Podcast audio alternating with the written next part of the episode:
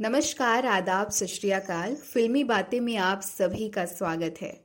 मैं हूँ कृतिका। तो आज हम बात करने जा रहे हैं एक ऐसी शख्सियत के बारे में, जिसके नाम से ही सुरों को पहचान मिली, जिनकी आवाज़ कोकिला सी मीठी और जिनका जीवन संगीत रहा। मेरी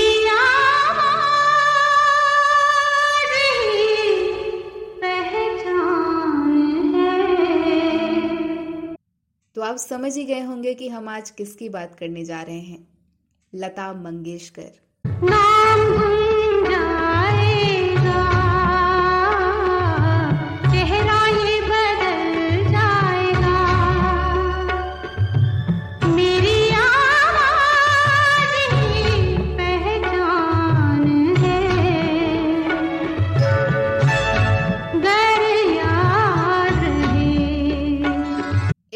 शख्सियत जिसने अपना पूरा जीवन संगीत को समर्पित कर दिया।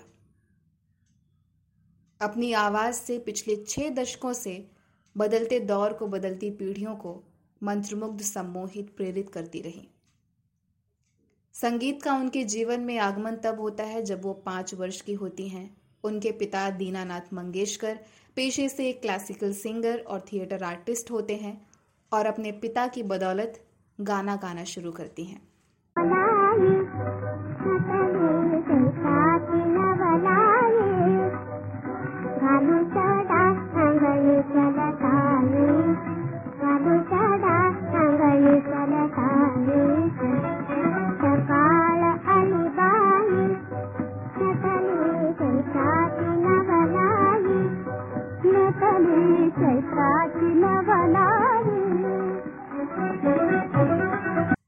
पिता की एक छोटी सी नाटक कंपनी थी, जहाँ पर लता जी को ले जाया जाता। वहाँ पर वो छोटे मोटे किरदार भी करती और साथ ही साथ स्टेज पर गाने भी गाती। जब लता जी तेरह वर्ष की थी, तभी उनके पिता की मृत्यु हो जाती है। चार भाइयों और बहनों में से बड़ी होने के नाते घर की सारी ज़िम्मेदारी उन पर आ जाती है। जिसके बाद उनके पिताजी के खास दोस्त मास्टर विनायक जी लता जी की मदद करते हैं, उन्हें काम दिलाते हैं।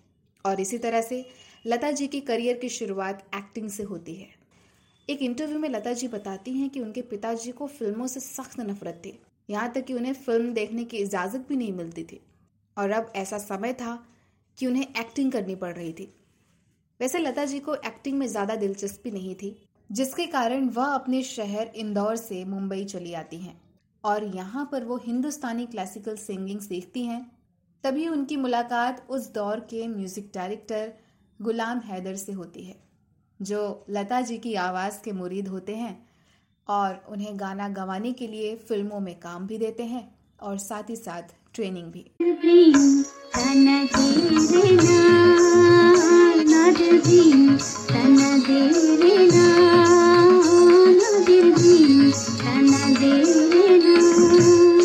एक ऐसी फ़िल्म आई थी उस दौर में जब लता जी की आवाज़ को पतला बताया गया था, जिसके बाद उन्हें उस फ़िल्म में गाने का मौका भी नहीं मिला। और वो फ़िल्म थी शहीद। लता जी की आवाज़ पतली होने के कारण उन्हें काम नहीं मिलने पर हैदर जी को काफ़ी दुख होता है और वो लता जी से वादा करते हैं कि वो अपनी आने वाली फ़िल्म में लता जी को काम ज़रूर देंगे और दावा भी करते हैं कि तुम्हारी आवाज़ ऐसी आवाज़ होगी जो सदियों तक ज़िंदा रहेगी।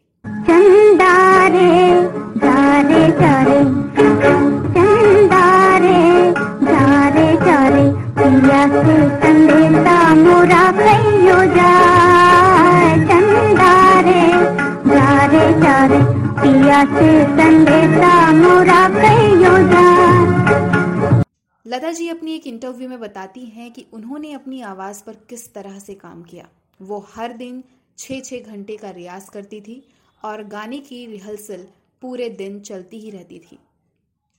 उन्होंने बताया कि वो कई गायकों से प्रेरित थी। पहले तो वो उन्हीं की शैली में गाती थी, लेकिन धीरे धीरे रियाज के वक्त अपनी शैली को उन्होंने जाना, अपनी आवाज़ को पहचाना और उस तरीके से गाने लगी।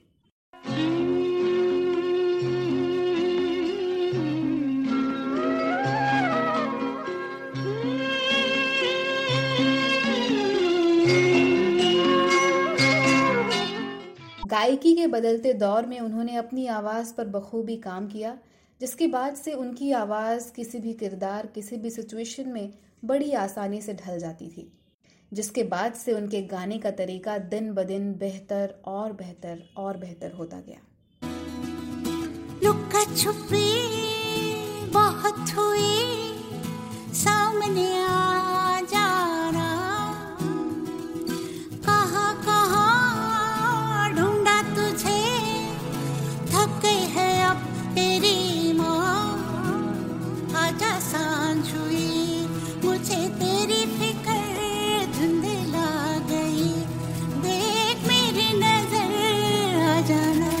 लता जी के अंदर उर्दू सीखने का जज्बा तब जागा जब उन्हें पता चला कि फिल्मी गानों में उर्दू शब्द का इस्तेमाल ज़्यादा होता है।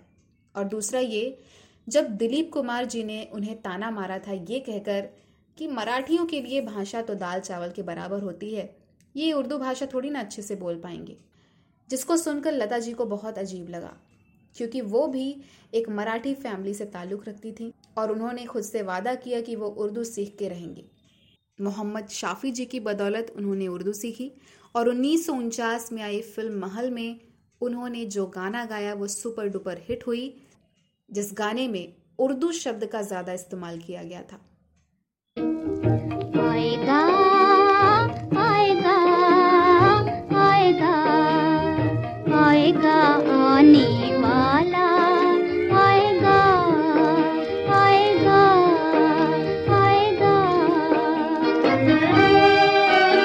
लता जी बताती हैं कि इस गाने के बाद उन्हें काफ़ी लोकप्रियता मिली।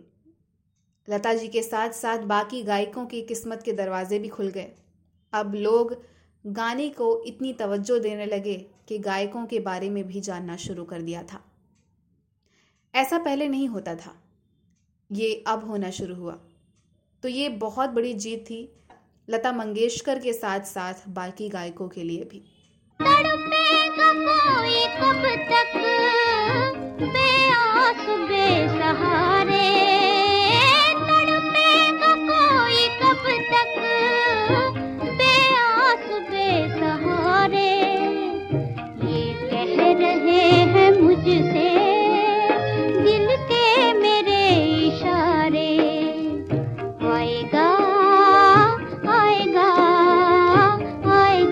बता दें कि लता जी ने एक ऐसा गाना गाया था, जब वो गुस्से में थी।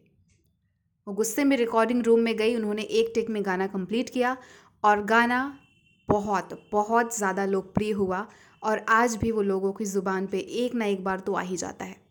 जी हाँ उस गाने का नाम था सत्यम शिवम सुंदरम। सत्यं शिवं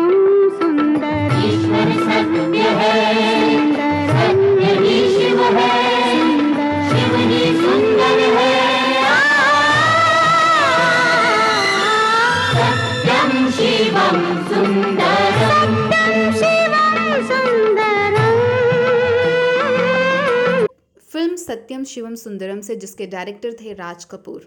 राज कपूर से किसी बात को लेकर लता जी में थोड़ी सी कहा सुनी हो जाती है, जिसके बाद से वो उनकी फ़िल्म में गाना गाने से इनकार कर देती हैं। लेकिन इस गाने के लेखक पंडित नरेंद्र शर्मा के कहने पर लता जी गाने को तैयार हुई और ये गाना इस तरीके से रिकॉर्ड हुआ। 1963 में हुए भारत और चाइना के युद्ध के दौरान, उस समय के प्रधानमंत्री पंडित जवाहरलाल नेहरू के उपस्थिति में ऐ मेरे वतन के लोगों गाया जिसे सुनने के बाद पंडित जवाहरलाल नेहरू भावुक हो उठे। मेरे वतन के लोगों जरा आँख में भर लो पानी।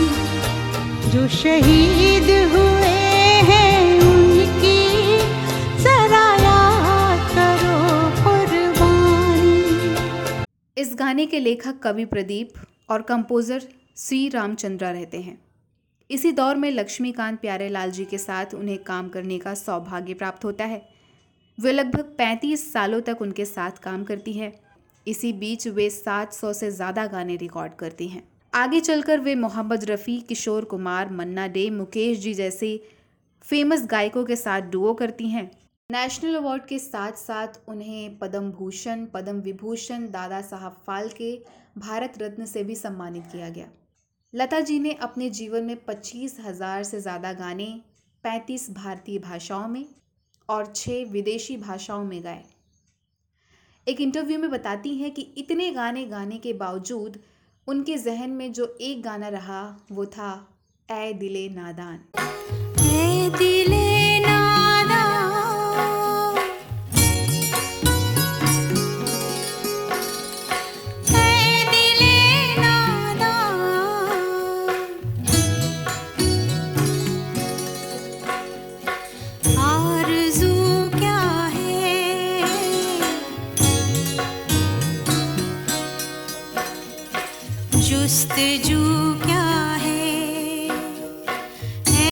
गानों के साथ साथ उन्होंने भजन सूफी गज़ल क्लासिकल गाने भी गाए।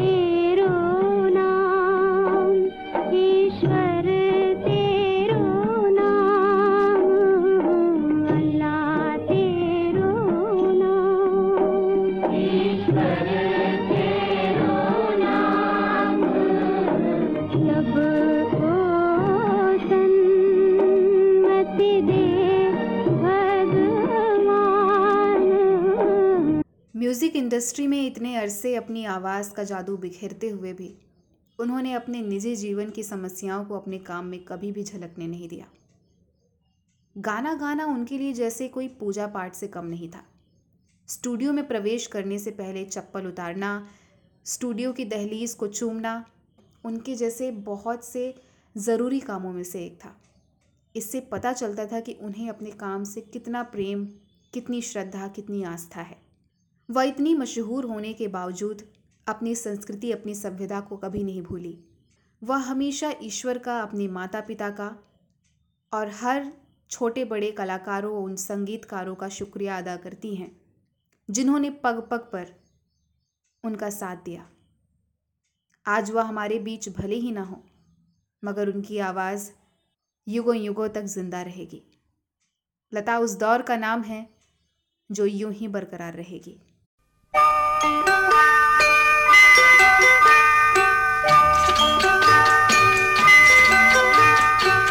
इसी के साथ मैं कृतिका गुप्ता लेती हूँ इजाज़त।